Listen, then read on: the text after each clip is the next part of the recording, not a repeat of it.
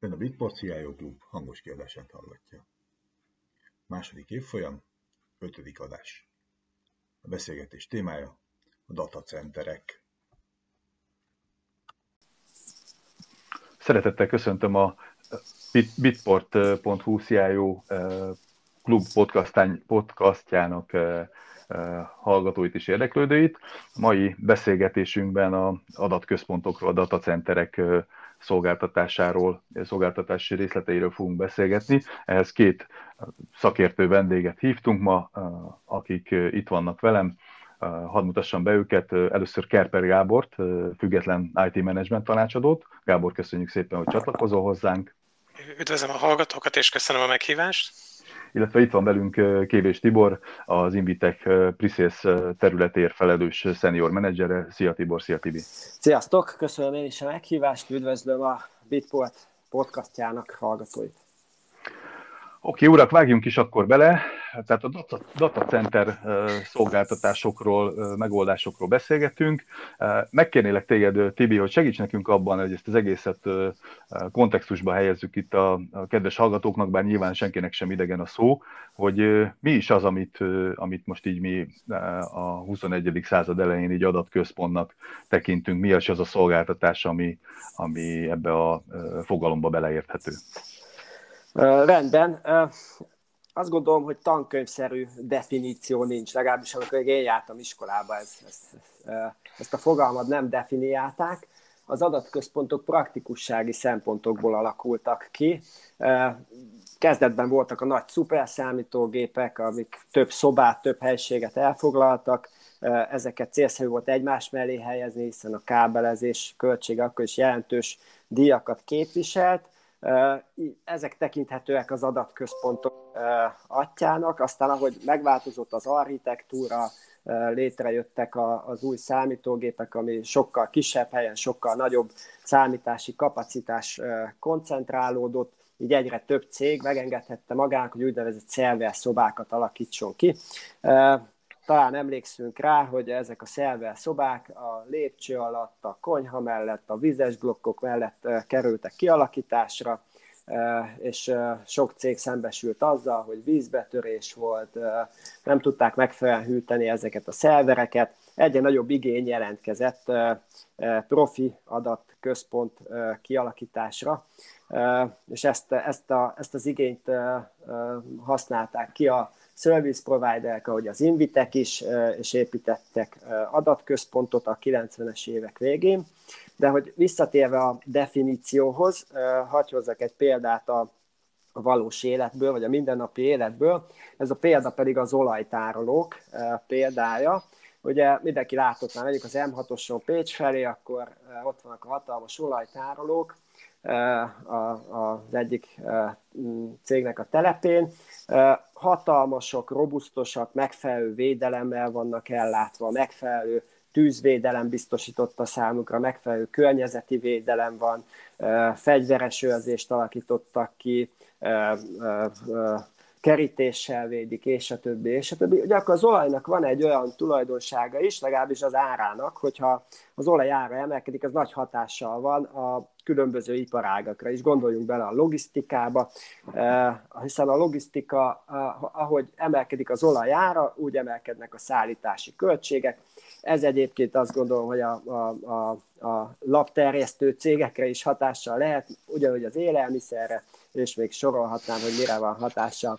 Na de ha már olaj és adat, akkor, akkor azt mondják az adatról, hogy a 21. század olaja. Ha, hasonló paraméterekkel bír az adat is minden cég életében. Az adatvagyon egyre fontosabb lesz, egyre több keletkezik belőle, ezért megfelelő helyen kell tárolni ezeket az adatokat. Tehát mikor valaki adatközpontról beszél, akkor, akkor egy, egy, egy robosztus, hatalmas épületet képzel maga elé, ami megfelelően őrzött, megfelelő környezeti paraméterekkel van ellátva, és megfelelő biztonságot, sértetlenséget, hozzáférhetőséget nyújt az ügyfelek számára. És az, hogy milyen szolgáltatások érhetőek el itt egy adatközpontból, a legegyszerűbb szolgáltatások, ilyen például egy szerver elhelyezés, vagy szerver bérleti szolgáltatás, Ez a kis kapacitásútól az egészen nagy blade szerverekig, illetve tároló kapacitásokig elérhető portfólióból választhatnak az ügyfelek. Következő szolgáltatási ellem az a, az a kollokáció, amikor a saját szerveit behozhatják az ügyfelek, ez a szolgáltatás elérhető egészen egy unittól a komplet regszekrényekig, illetve a több regszekrényt magába foglaló ketreces elhelyezésig elérhetőek a kollokációs szolgáltatások. El, természetesen elérhető a mentési szolgáltatás is. Mentenünk kell ezeket az adatokat, hiszen ha valami katasztrófa bekövetkezik, akkor annak bizony nagy hatása van a, a, a cégek életére. Visszaállítást nem tudnak dolgozni, komoly kieséseket szenvedhetnek el. Archiválni is kell az adatokat. Ezek a, az archiválási szolgáltatás is megjelenik a, az adatközponti szolgáltatók portfólióján. Van az úgynevezett remote hand szolgáltatás, amikor ott van a szerverünk elhelyezve, de, de távol, sok száz kilométerre ülünk a szervert, és újra kell indítani, vagy meg kell nézni egy LED állapotát, vagy egy új pecskábet kell be, bedugni. Erre való ez a remote hand szolgáltatás.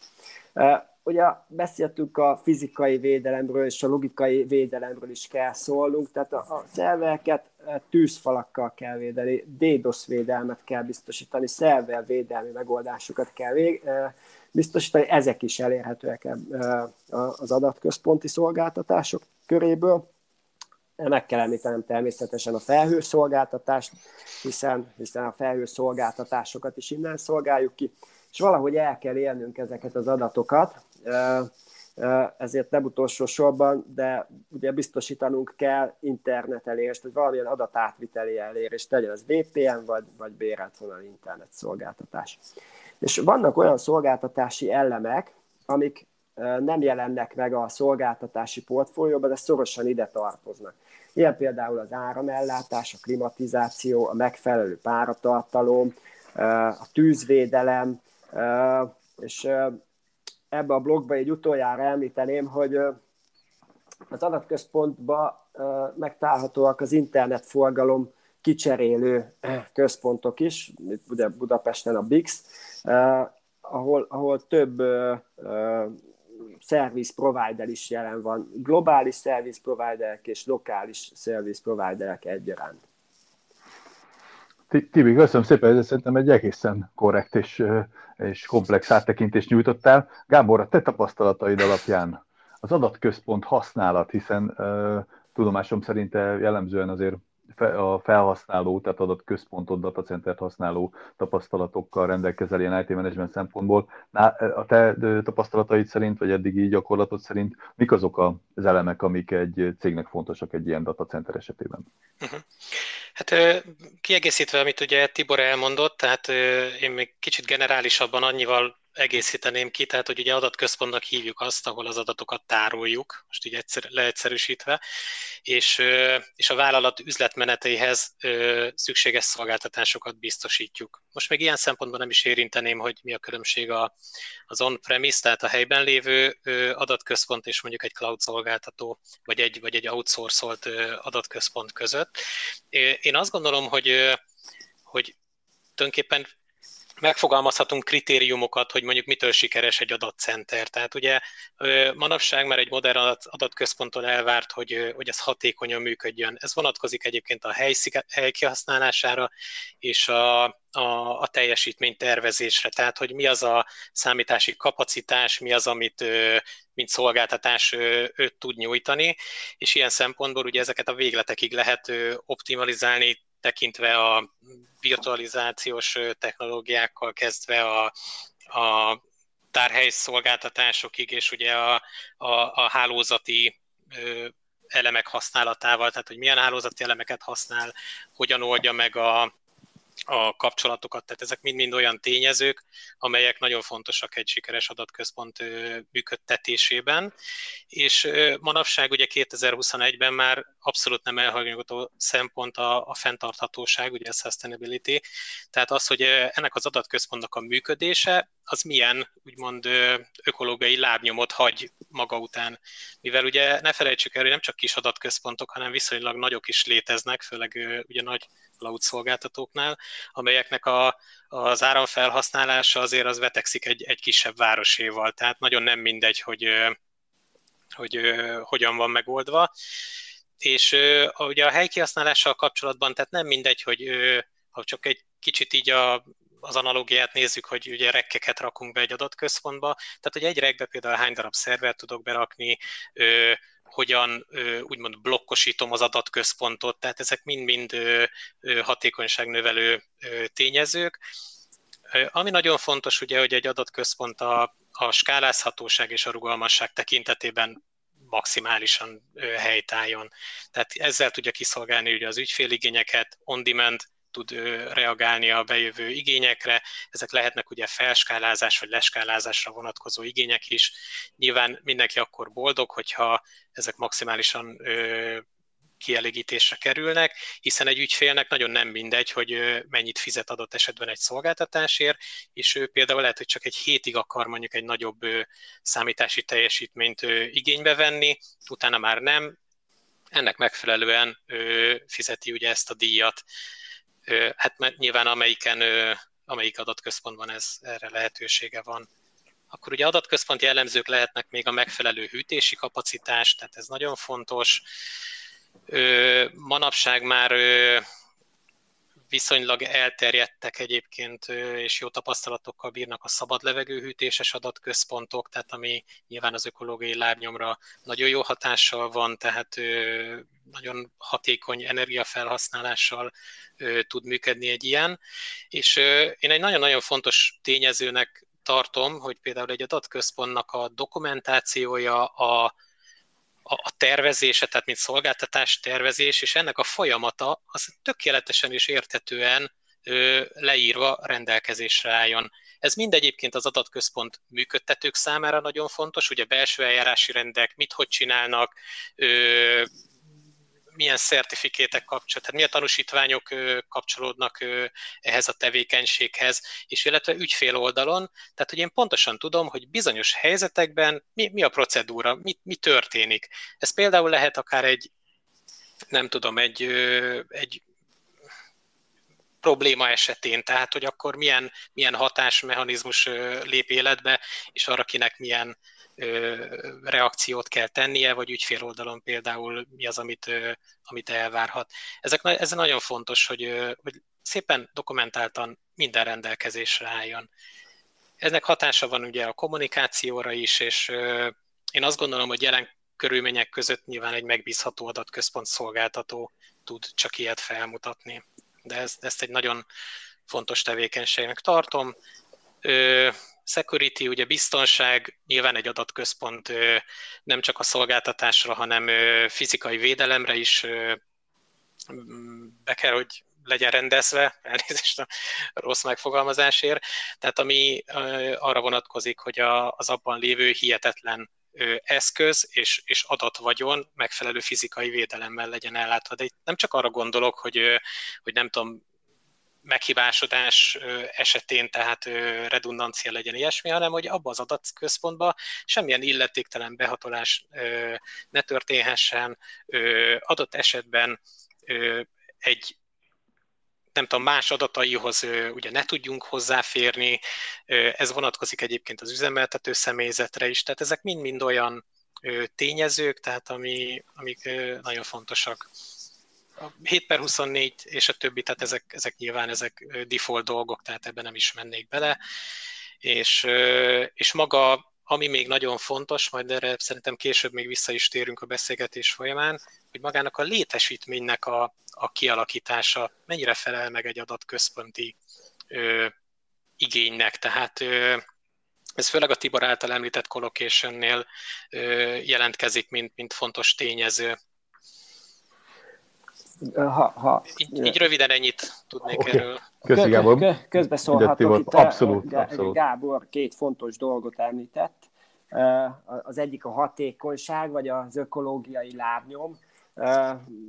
Amikor valaki adatközpontot választ, akkor, akkor figyelembe kell venni az adatközpont hatékonyságát, mennyire hatékonyan tudja kihűteni, a, vagy, vagy mennyi, mennyi variábilis költséget kell fizetni azután, hogy ő elhelyezi a saját szervereit egy kollokációs helységbe. Erre van egy mutató, ez a, a PUE mutató, ami a Power Usage Efficiency-nek a betűszava.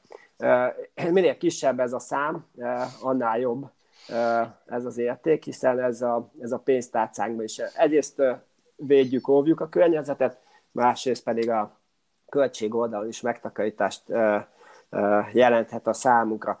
Magyarországon a, a legjobb hatásfokkal dolgozó adatközpontok 1,5-ös puéval rendelkeznek, aztán ettől csak rosszabbak vannak. Szóval amikor valaki adatközpont választ, adatközpontot választ, akkor ezzel foglalkoznia kell. A másik pedig a minősítések, és te is mondtad, Gergő, hogy, hogy milyen most egy modern adatközpont a 21. században. Négy fajta kategóriája van az adatközpontoknak, a tier 1-estől a tier 4-esig vannak besorolva ezek az adatközpontok, a tier 1-es a leggyengébb minősítéssel rendelkező adatközpont, a tier 4-es pedig a legjobb. Magyarországon a tier 3-as adatközpont érhető el, ugye az Inviteknél,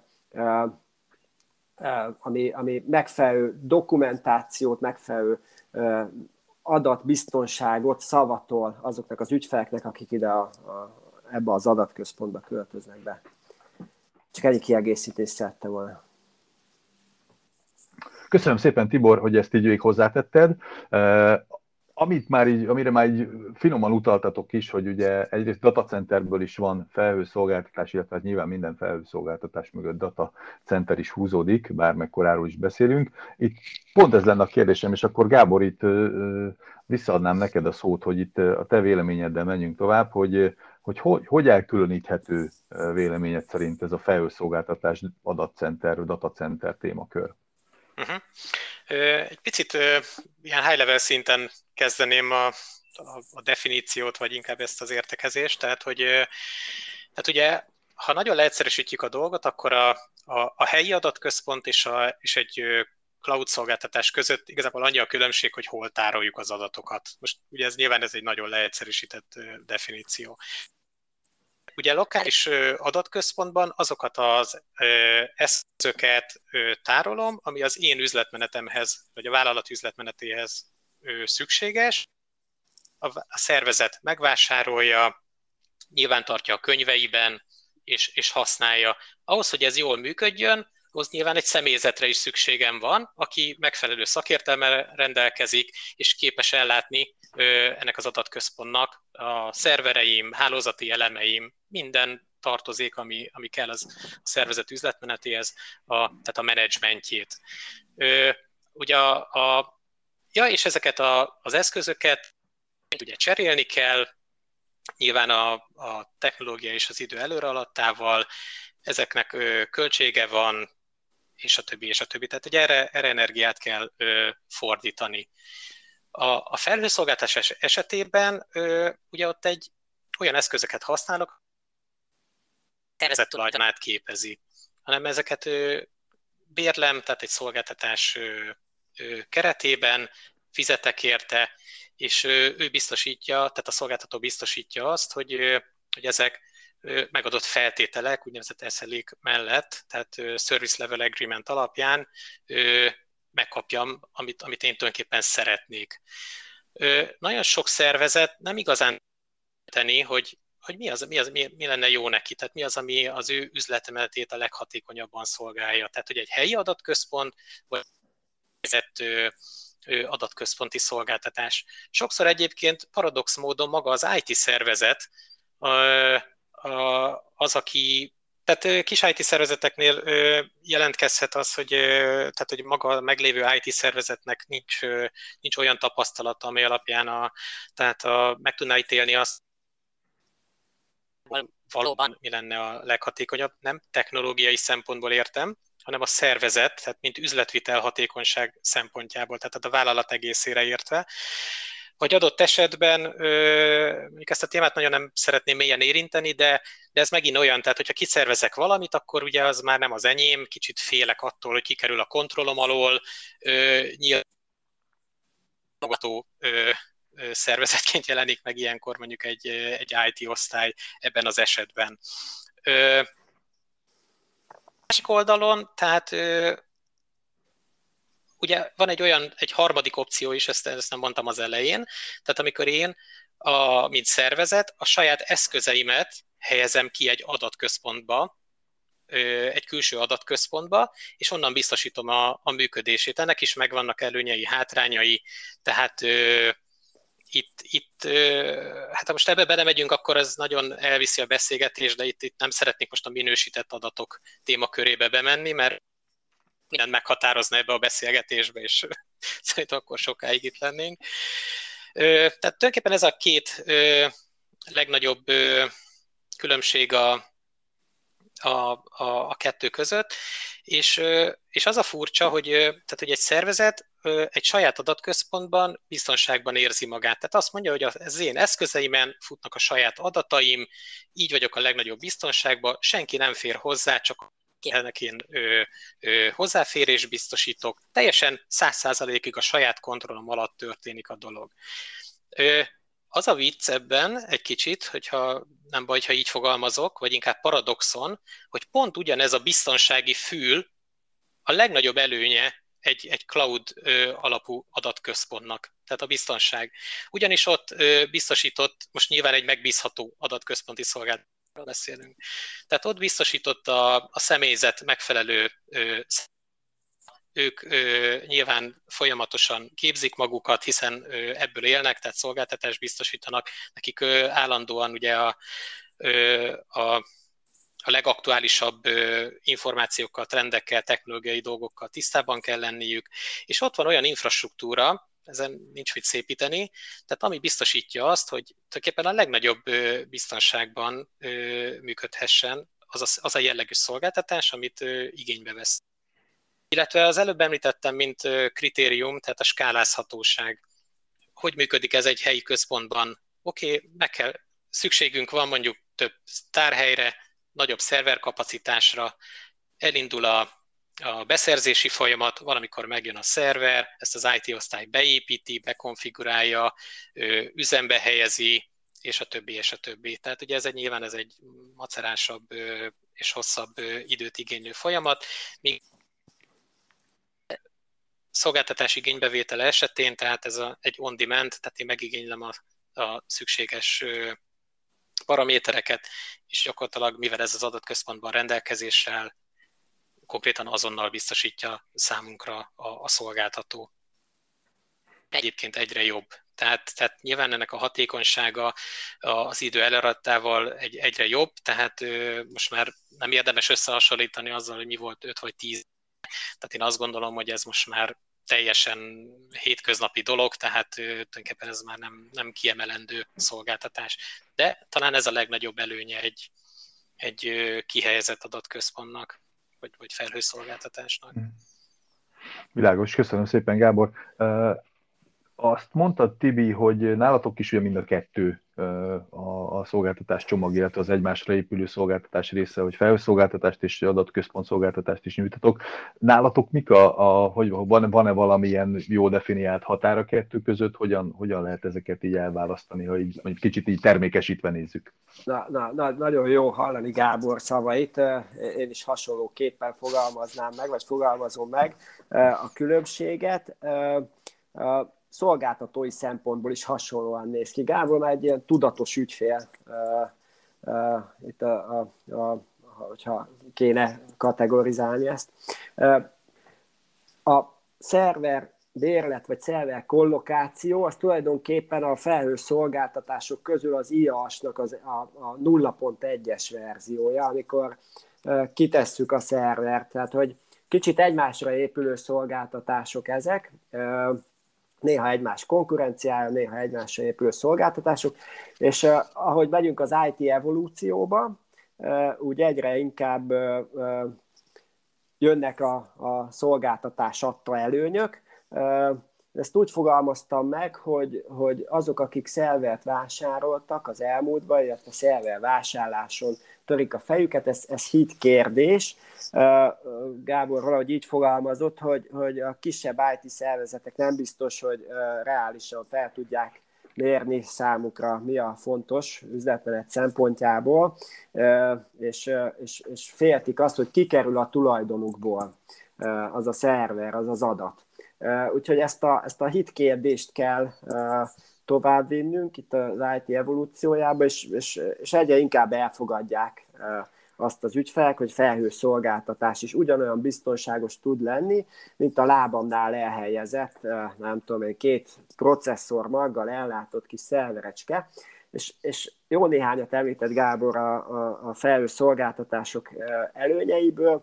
Ugye legfontosabb nincs beruházási költség, pláne egy, egy induló alkalmazásnál ez, ez, ez egy jelentős megtakarítást okozhat.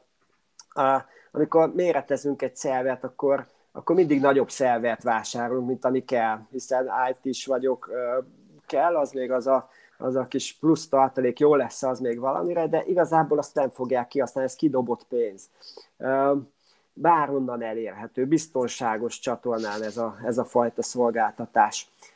És amit így utoljára mondanék, hogy és Gábor is említette, hogy az üzemeltetés egyszerűsödik.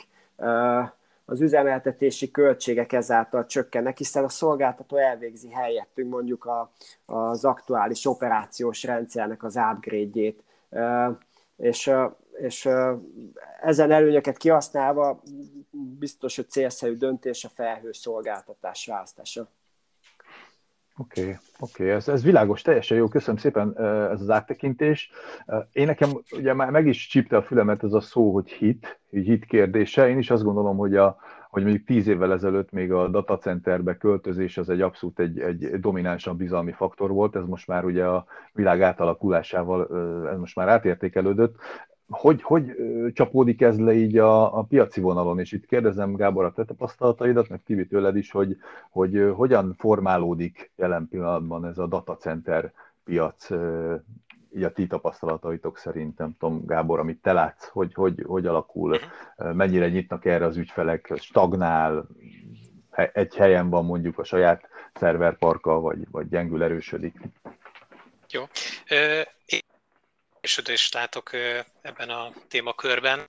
Tehát ez köszönhetően a, tehát a, fel, a publikus, ez nagyon fontos, tehát a publikus felhőszolgáltatások elterjedésének, tehát alapvetően ugye ez, ami jelen pillanatban a motorja a történetnek, a, a digitalizáció, tehát ami most már ugye főleg itt a Covid-nak köszönhetően azért elég, elég sok helyen felgyorsult, és ami a legnagyobb motorja tulajdonképpen, tehát a, tehát a big data és a, és ugye ez a machine learningnek ö, ö, definiált tevékenység, tehát ugye az internetre kapcsolt dolgok esetében, tehát rengeteg adat képződik. Ezeket az adatokat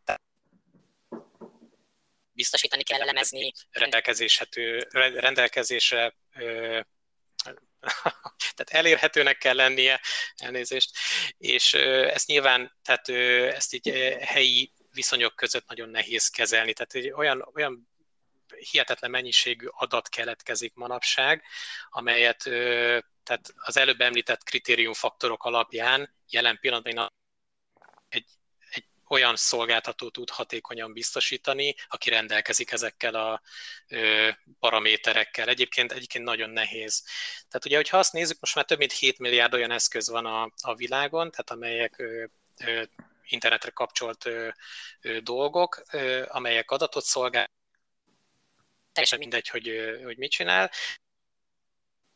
erősödésével, tehát, a, tehát ugye maga az adatmennyiség, a mesterséges intelligencia használatából adódó előnyök, tehát ezek elképesztő mennyiség kapacitást, de másik oldalon pedig storage, tehát tárhelyet igényelnek.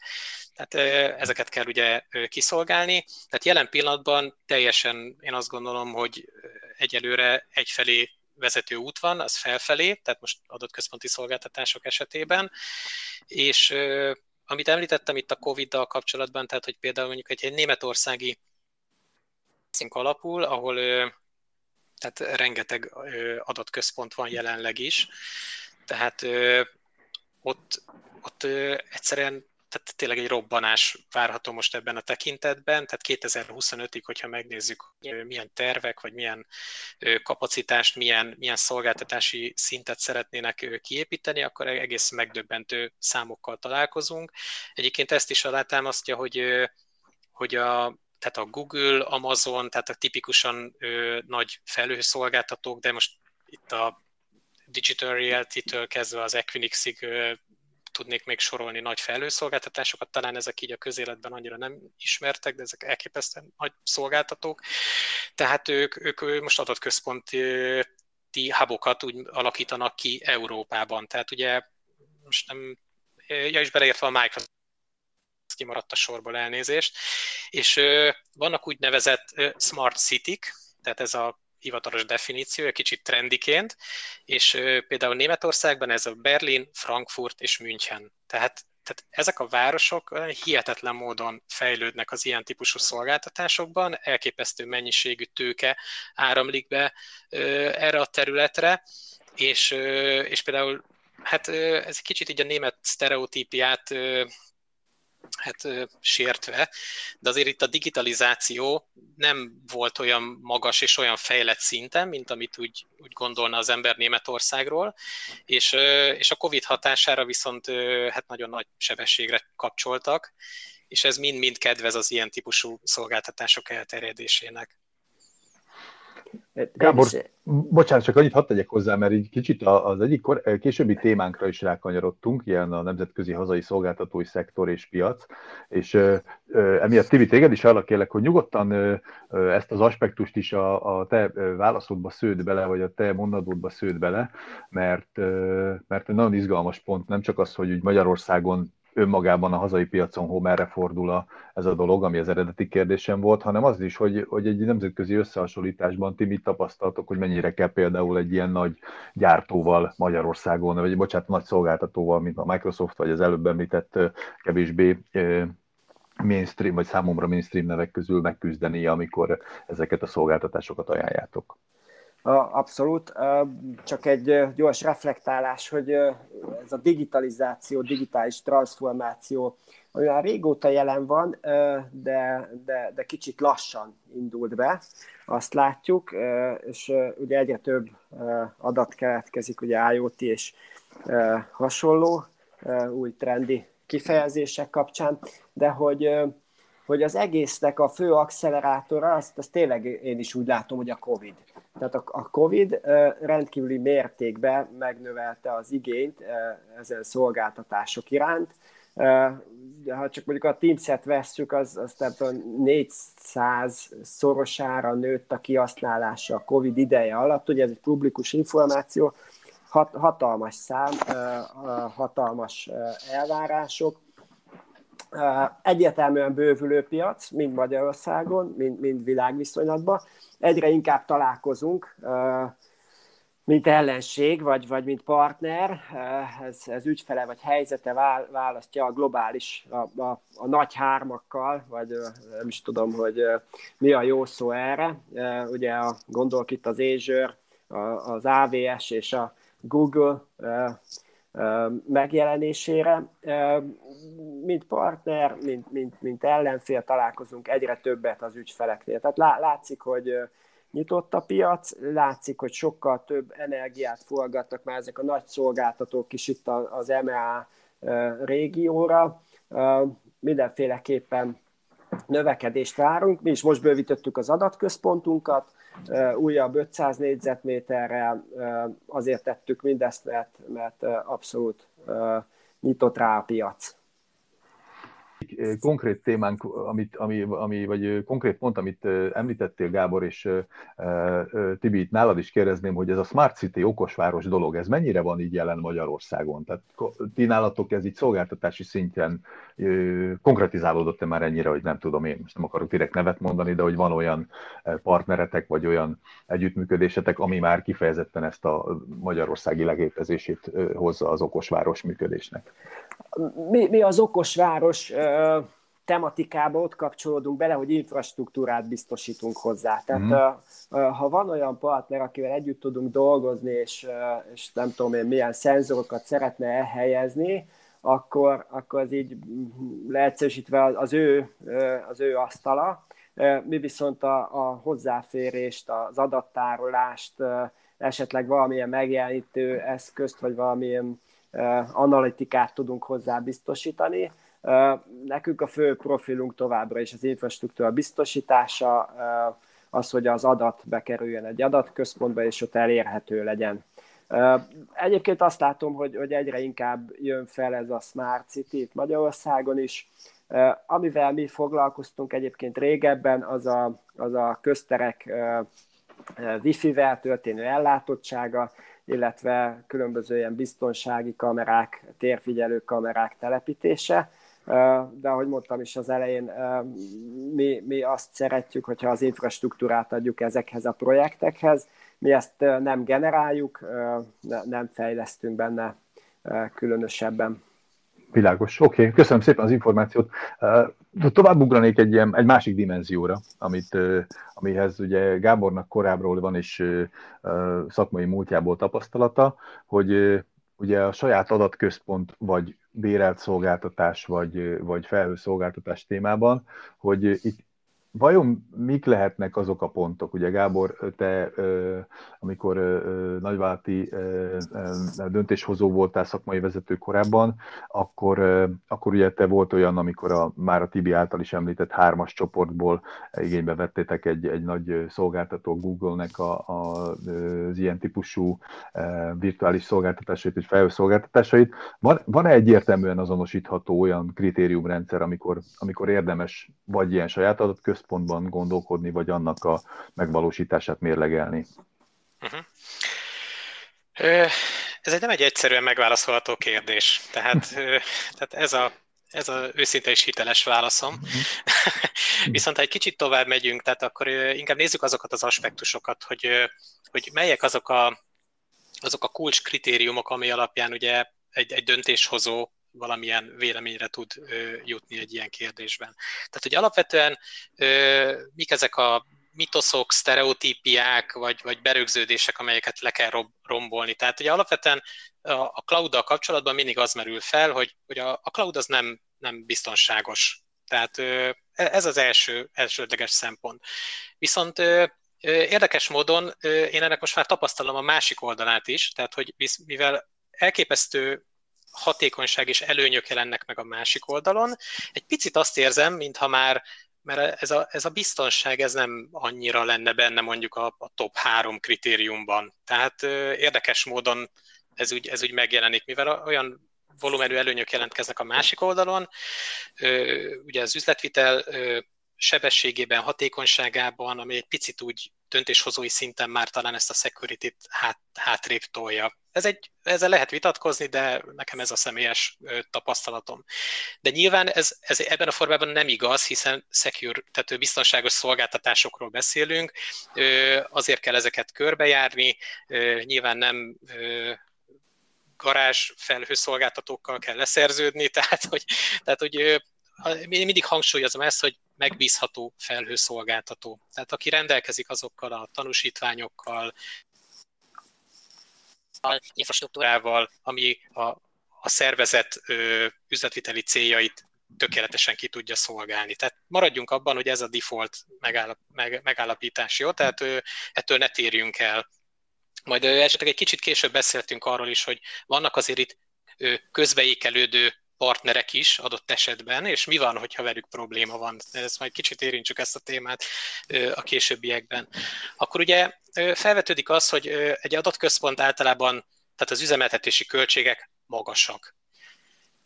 Mit is jelent ez? Tehát lehet, hogy fajlagosan többet fizetünk magára a szolgáltatásért, de hogyha teljes életciklus menedzsmentet nézünk, teljes szolgáltatási spektrumot, Ugye, ahogy említettük, tehát ezeket nem kell nyilván tartani a szervezet könyveiben, nem kell beruházni, tehát ezeket sokkal, tehát tulajdonképpen inkább itt nem is mondanám végig a mondatot, hanem azt mondanám, hogy a tervezhetőség. És ez a tervezhetőség, ez egy, ez egy nagyon fontos kulcs tényező, én azt gondolom.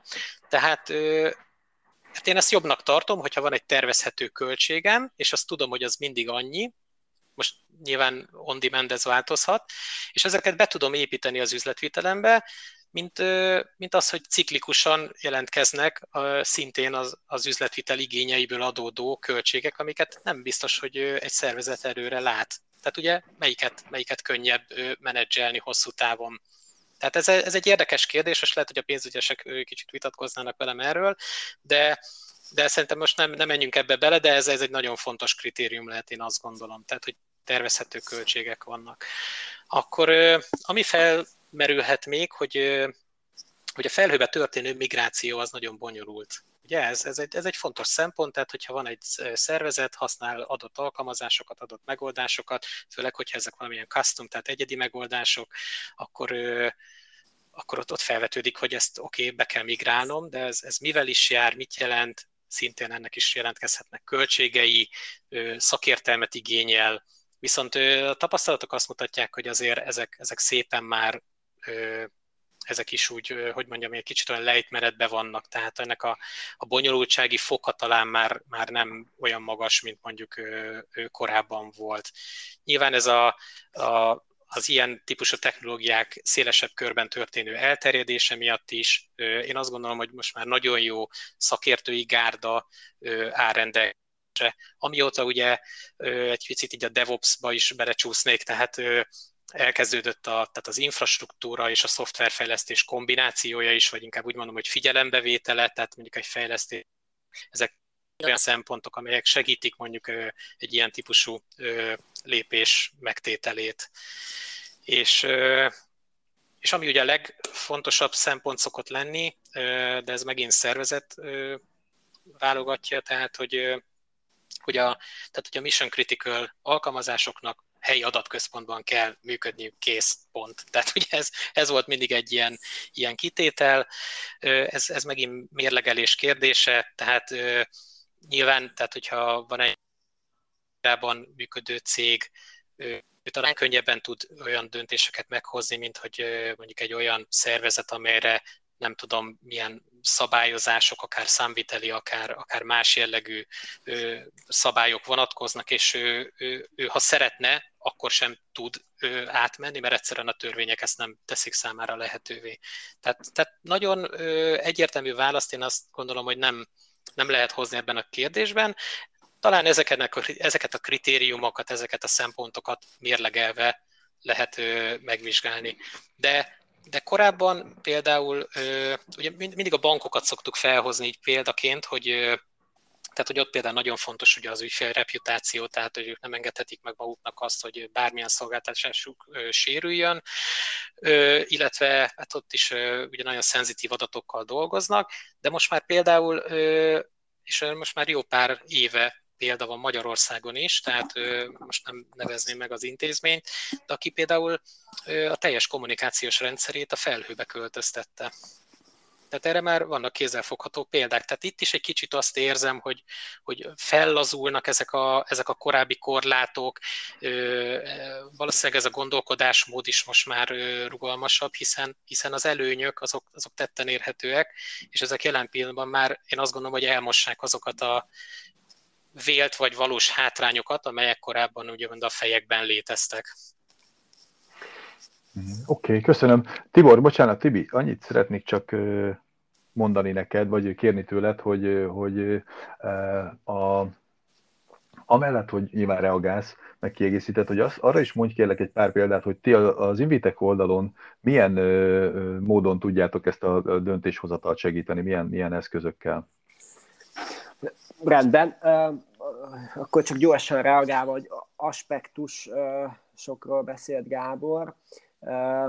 Ugye, ha, ha valaki éppen egy adatközpontot szeretne építeni, és itt a, a tervezhetőség aspektusára utalok vissza, akkor van most egy jelenlegi igény, ami, ami, amit valamilyen szerver infrastruktúrával ki tudunk elégíteni, és akkor azt felszorozzuk annyiszor, ahány, ahány, ame, amekkora az igény. Ennek megfelelően kiszámítjuk, hogy mekkora terület szükséges egy, egy szerverszobának, és és még valami plusz tartalékot számolunk egy ügyfél oldalon, vagy általában így működnek a cégek, és ennek megfelelően alakítanak ki egy területet, ami, ami adatközpont lesz.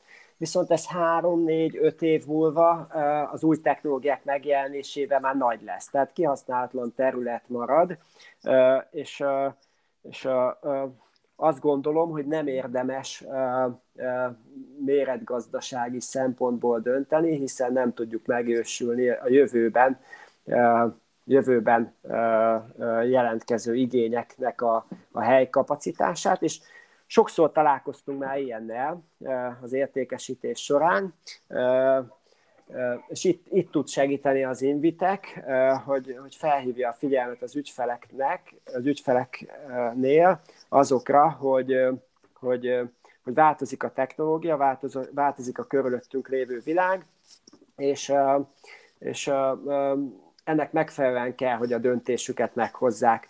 Említette Gábor még a migrációt, ami, amiben szintén tud az Invitek segíteni. Itt, itt bankoknál is segítettünk fizikai szerver költözésbe, storage költözésbe. Vannak, és, és amit még említett Gábor, és nagyon érdekes, hogy, hogy vannak olyan cégek, akik akárhogy szeretnének felhőbe költözni, nem, nem, nem lehet. Ilyenek tipikusan a gyártósori gépek, a gyártósori infrastruktúra például, ahol, ahol nincs lehetőség arra, hogy távoli eléréssel biztosítsuk a számítási kapacitást.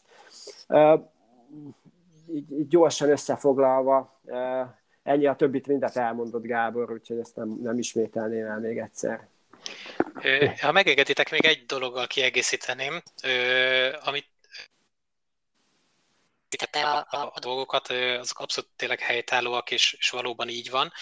Viszont igen, tehát ugye egy adatközponti beruházás, ugye ez, ez nagyon komoly költségekkel jár. És ugye itt beszélünk megint arról, hogy, hogy a, annak az adatközpontnak a minősítése. Ugye erre vannak mm, megadott standardek, tehát hogy, hogy milyen, milyen megadott minősítésű egy adatközpont. Nyilván minél feljebb szeretnénk menni, az annál drágább a megvalósítása. Viszont most Hát ez az USA-ból indult ez a, ez a trend, vagy inkább úgy mondom, hogy az USA-ban jobban kézzelfogható ez a trend, hogy például ö, már nagy szolgáltatók is ugye felhőbe költöznek, és egyébként a, a, a teljesen jól felszerelt, korábban megépített adatközpontjukat veszik meg azok a felhők szolgáltatók, akik majd később ugye ezt a szolgáltatást biztosítják például számukra. Tehát például mondok egy, egy példát, tehát az Equinix például ez egy amerikai collocation szolgáltató, ő például a Verizon-tól 24 adatközpontot vásárolt meg, vagy nem tudom hány milliárd dollárért. Tehát, hogy érdekes, és úgy tudom, hogy hogy a Cisco is már elég sok adatközpontot leállított, és inkább kihelyezett szolgáltatásokkal biztosítja azokat a, az igényeket, amelyeket korábban a saját adatközponti szolgáltatásként tartott fent. Tehát ezek azért nagyon érdekes trendek, én azt gondolom, és, és itt gigacégekről beszélgetünk, tehát ott én azt gondolom, hogy a méretgazdaságosság, illetve a, a pénzügyi számítás, tehát ott már egy nagyon kis szelete is ennek a történetnek, nagyon-nagyon komoly pénzekben mérhető. Más dimenzió, igen. Igen. Jó, köszönöm Gábor, hogy ezt elmondtad. Nem tudom, Tibi, neked még így az utolsó összefoglaló kapcsán van-e valami, amit most így Gábor még hozzátette ehhez a, ehhez a témához, vagy van még valami, amit hozzátennél? Ha nincsen, akkor nincsen, akkor, akkor nyilván nem mehetünk el a, hogy mondjam, a szakma aktualitásai, vagy a téma aktualitásai mellett ugye szó nélkül. Ugye itt a márciusi OVH cloudos Strasburgi adatközpont tűzről muszáj megkérdezelek titeket, hogy, hogy szerintetek ez rengetheti-e meg a bizalmat, okoz-e valami törést ennek a trend, fejlődési trendnek a vonalán, illetve ugye itt amikor készültünk a beszélgetésre, mi utána néztünk itt ilyen szakmai vagy globális nemzetközi állásfoglalásoknak, és az Euró CIO-nak volt egy, még az előző, évtizedek, előző évtized végén egy állásfoglalása, hogy hogy az, hogy az adatközpontok azért jelentős kockázatot hordoznak, mind fizikai, mind, mind virtuális támadások tekintetében, hogy szerintetek ez az OVH, OVH cloudos tűz, ez, ez ilyen, ezt a kockázatot alátámasztja, vagy cáfolja, vagy hogy hogyan, hogy, mi a véleményetek, Tibi, hogyha tovább mennénk ezzel a kérdéssel? Um, hát érdekes, ilyen véletlenek egybeesése kezd kirajzolódni, hogyha megvizsgáljuk a, az Euro-CIO törekvéseit, a, az OVH-nak a, a tőzsde, tőzsdére lépését és a tűzeset időpontját, ugye március 10-én, vagy valahogy így volt ez a, igen, igen. Ez, ez a tűz a hajnali órákban. Érdekes, de nézzük meg az Euro-CIO törekvéseit. Ugye az, azért jött létre ez a, ez a szervezet, ez egy non-profit szervezet, hogy, hogy tömörítse a, a, az IT IT-s kollégákat egy szervezetben, és hatékonyan tudjanak fellépni a, a nagy szolgáltatókkal szemben. Itt nem csak felhőszolgáltatókra gondolok, hanem, hanem akár gyártókra is. Például ilyen eset volt a 2017-es, amikor az Oracle szembe fogalmaztak meg kritikát az Eurociájóban, aminek hatására az Oracle elmozdult az akkori szigorú politikájáról. Ugye ez, ez, nekünk is van ezzel tapasztalatunk, hiszen ez bennünket is érzékenyen érintett, mert a VMware infrastruktúrán kialakított szervereken az Oracle licensz politikája olyan volt, hogy, hogy nem csak arra a szerverre kellett megvenni a licenszet, amit éppen biztosítottunk, hanem a teljes klaszterre, ami egy orbitálisan magas költség volt. Úgyhogy, úgyhogy tökre örülünk ennek a kezdeményezésnek és ennek a sikernek, hogy ezen tudtak változtatni. És ami, ami még ide kapcsolódik, ugye ez a Gaia, nem tudom, ez francia mozaik, ez a Gaia X kezdeményezés, ami, ami egy európai felhőszolgáltatási projekt, és, és tulajdonképpen ehhez kapcsolódik, vagy az OVH ehhez akart kapcsolódni. Az OVH-ról ugye annyit kell tudni, hogy ez egy nemzetközi felhőszolgáltató cég, kevésbé ismert, mint a, mint a, a Azure, vagy, vagy az AWS, vagy a Google, meg, meg kisebb is a szerepe, de az USA-tól Szingapurig mindenhol van adatközpontja, és viszonylag, tehát ez egy 2013-as, azt hiszem 2013-ban nyitották ezt a blokkot, ami, ami, ami tüzet kapott, ez az SBG 2-es lokáció, ami, ami tüzet kapott, és e, ehhez a kezdeményezéshez akart csatlakozni. Szóval mindenféle összeesküvés elméletek vannak. Az igazi okot még, még nem, nem tudtuk, vagy, vagy nem tudjuk, de amit az OVH csinál egyébként a kommunikációban, illetve az ügyfelek tájékoztatásában, az példaérték. Tehát szinte naponta vagy, vagy hetente adnak ki új közleményt, hogy éppen hogy áll a, a visszaállítás. Ugye több lokációban vannak, átterhelték a, a, a, a fontosabb ügyfelek forgalmait, illetve adatait másik adatközpontra. Nagyon jól kezelik a kialakult szituációt. Az, hogy mi lehet az oka, nem tudni. Az, hogy volt-e valamilyen minősítés ennek a lokációnak, arról se tudunk. Minden esetre elgondolkodtató, már csak abból a szempontból is, hogy az ügyfeleknek erre is kell gondolni, hogyha valamilyen káresemény történik, azt hogyan, tudna, hogyan tudják minimalizálni. Röviden összefoglalva így a nemzetközi friss híreket, így, így látom ezt a, ezt a tűzesetet. Szuper, köszi. Gábor, nálad, vagy a te környezetedben mennyire volt érzékelhető hatása ennek a, ennek a tűzesetnek, illetve hogy bármilyen szakmai véleményel te találkoztál az eset kapcsán? Uh-huh. Ö, hát ö, tulajdonképpen ö, amiket a Tibor megfogalmazott egy tehát ezek, ezek az összeesküvés elméletek inkább ezek, ezek jelennek meg hangsúlyosabban, mert pont az IPO előtt azt hiszem pár nappal történt ez a dolog, tehát azért azt kell tudni, hogy egy ilyen adatközpont, tehát ez a legmodernebb védelmi eszközökkel van felszerelve, tehát olyan, olyan Vezda típusú tűzjelzőrendszer, tehát minden tényleg, amit az ember el tud képzelni, és egyébként szükséges is, az rendelkezésre. Tehát hogy tulajdonképpen azt kell, hogy mondjam, hogy, hogy a, a, a természetes esélye annak, hogy egy ilyen tűzeset bekövetkezzen, nyilván tegyük hozzá, hogy nem zárható ki, de az, az, az minimális. Tehát ott, ott olyan dolgok, nem tudom, össze csengésének kell lennie egy időben, amire statisztikailag nagyon, nagyon kicsi az igény. Hát nem tudom, majd biztos később kiderül, hogy mi volt, hogyha ez egyáltalán publikussá válik.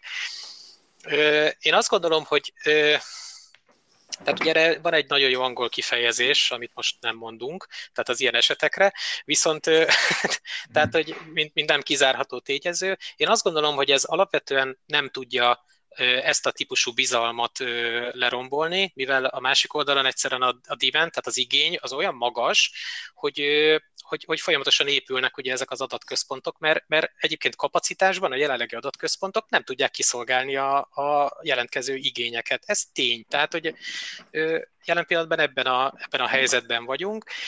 Én azt gondolom, hogy hogy ha ezt összehasonlítjuk azzal, hogy mondjuk a, a, egy szervezet iroda helységében, vagy irodaházában valahol van egy dedikált szoba, amit szerverszobának, adatközpontnak hívunk, nyilván megfelelően van megépítve, ott vélhetően sokkal nagyobb eséllyel történhet probléma, mint egy kifejezetten erre a célra, erre a szolgáltatásra létrejött, és, és ilyen szempontból megerősített infrastruktúrával történik ilyen személyes véleményem.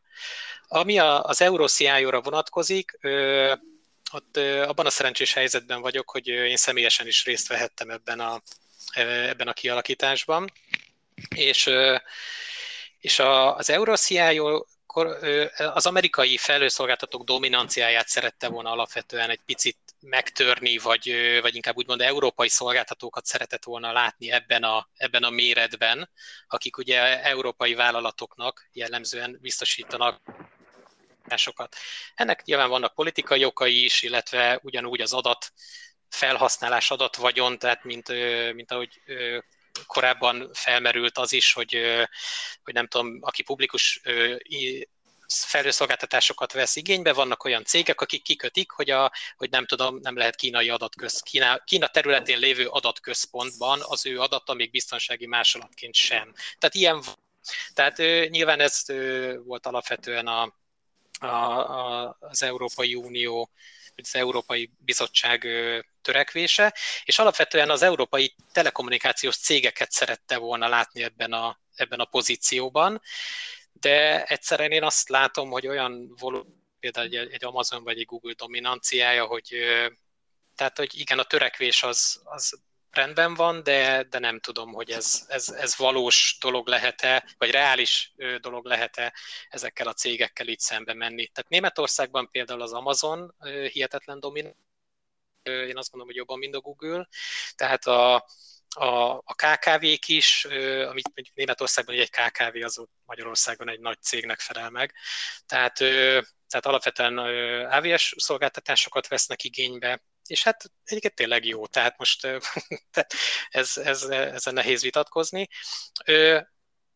A, az Eurociájának volt még egy olyan törekvése, hogy, hogy hogyan biztosítható az, hogyha mi szerződést kötünk egy felhőszolgáltatóval, az a felhőszolgáltató egyik pillanatra a másikra eltűnik, becsődöl, nem is tudom, hogy hol vannak az adataim, kiszolgáltatja, vagy valójában tisztában van-e az ügyfél azzal, hogy ő kitől kapja ezt a szolgáltatást.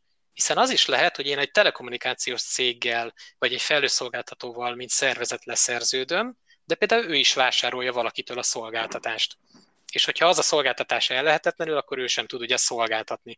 Tehát az Eurociájónak az volt a hogy transzparensé tegye ezeket a viszonyokat, és, és az ügyfél tökéletesen tisztában legyen azzal, hogy ha ő igénybe vesz egy szolgáltatást, akkor kik és hogyan vannak mögötte. Tehát, hogy ezt, ezt valami rendszer alapján, tehát ez, ez nyilvánvaló legyen az ügyfél számára.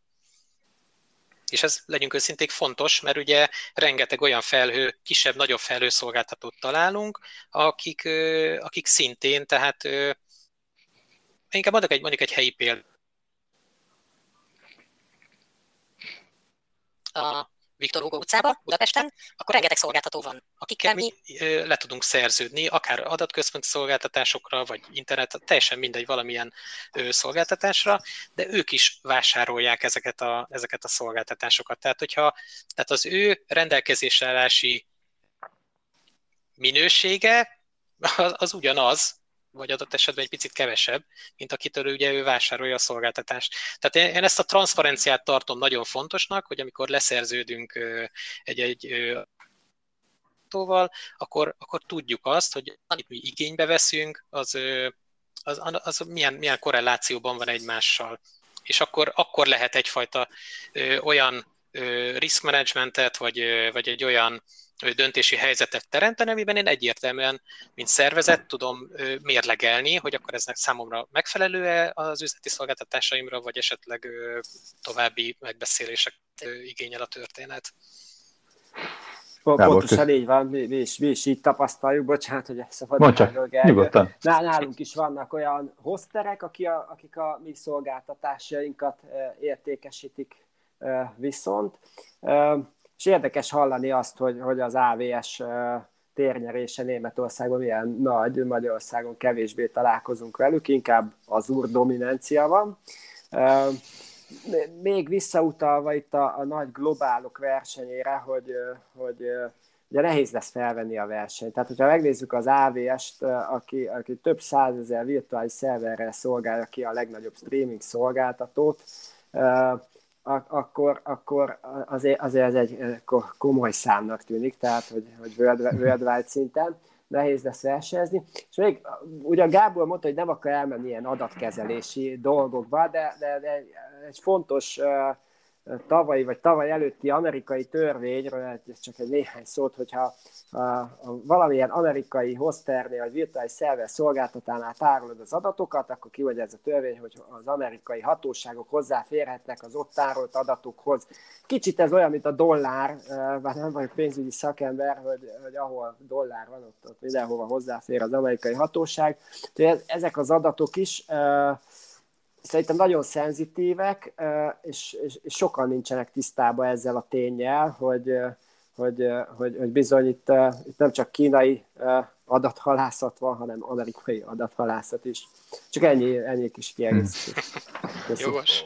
és, alapvetően azt gondolom, igen, hogy ez egy, lehet, hogy ez egy következő beszélgetés témája lehet ez, a, ez az adatkezelés szerte a világon, Magyarországon, GDPR és a többiek. Nagyon izgalmas pont.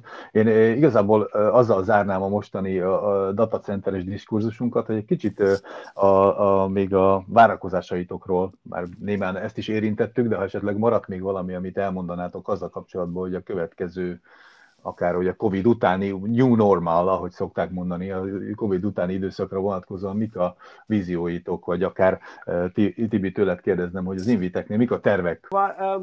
Bővülő igények, mi is készülünk ezekre a bővülő igényekre, egyenlő kapacitásokat biztosítunk a, az ügyfeleink számára ami tanulságos mindenféleképpen, hogy, hogy amikor valaki adatközpont vagy felhő szolgáltatást választ, akkor mindenféleképpen meg kell győződni arról, hogy, hogy a cégeire vonatkozó jogszabályoknak megfelele az ott nyújtott szolgáltatás, az adatközpont rendelkezik el megfelelő tanúsításokkal, ami, ami szavatolja tulajdonképpen számára, hogy, hogy az adatai a megfelelő biztonságban rendelkezésre és megfelelő hozzáférhetőségben vannak, amennyire lehet, ugye csökkenteni kell, a, láttuk az OVH példáját, azokat a kockázatokat, amik egy esetleges katasztrófa vagy tűz esetén bekövetkezhetek. Tehát mindenféleképpen kérjenek segítséget, alkossunk közösen DRP terveket, hogyha ez szükséges ugye a változó költségekről is beszéltünk, hogy, hogy, hogy azokat is célszerű minimalizálni, hiszen a nap végén sok kicsi forintból lesz a sok, tehát hogy, hogy vegyük figyelembe azt, hogy milyen variábilis költségek jelentkezhetnek, gondolok itt az áramfogyasztásból adódó költségekkel, vagy ha megnézzük egy nemzetközi szolgáltatót, aki, akinél ugye ott van apró betűben, hogy minden diszk hozzáférés után fizetni kell apró dollárcenteket, ezzel is kalkulálni kell, mikor ilyen szolgáltatást választunk. Úgyhogy így a nap végére azt gondolom, hogy, hogy egy jól megválasztott szolgáltató sokat segíthet abban, hogy jó döntést hozzunk, hogy, hogy a üzemeltetési költségeinket csökkentsük, minimalizáljuk a kockázatot, és, és a, a, a megfelelő szolgáltatót válasszuk ki. Oké, okay, köszönöm szépen, ezt összefoglaltad. Gábor, nálad van-e még egy záró gondolat, ami, amit hozzátennél? Tulajdonképpen csak ennyi, tehát hogy a, a transzparencia, tehát amiről korábban már szót ejtettünk, Tibor elmondott, tehát meg és én a folyamat leírásokat nagyon fontosnak tartom, tehát hogy tisztában legyen az ügyfél, hogy mikor mi történik, és akkor annak milyen hatásmechanizmusa van, illetve én így egyszerre megfogalmazva tényleg azt tudom mondani, hogy ami az üzletmenet biztosításához a leg, legjobban illik. Tehát azt kell megválasztani, és ez alapján cselekedni. Rendben, remek. Hát nagyon szépen köszönöm nektek. Szerintem számomra, aki már valamennyi háttérinformáció ebben a témában rendelkeztem, egy nagyon hasznos beszélgetés volt. Én azt gondolom, hogy kedves hallgatóinknak is, érdeklődőknek is szuper betekintést nyújtottunk, és jó egészséget, minden jót kívánok nektek. Köszönöm szépen, hogy velünk voltatok. Én is köszönöm, köszönöm a, a lehetőséget, és legyen szép, napot, szép napotok, sziasztok! Sziasztok! Köszönöm, szervusztok!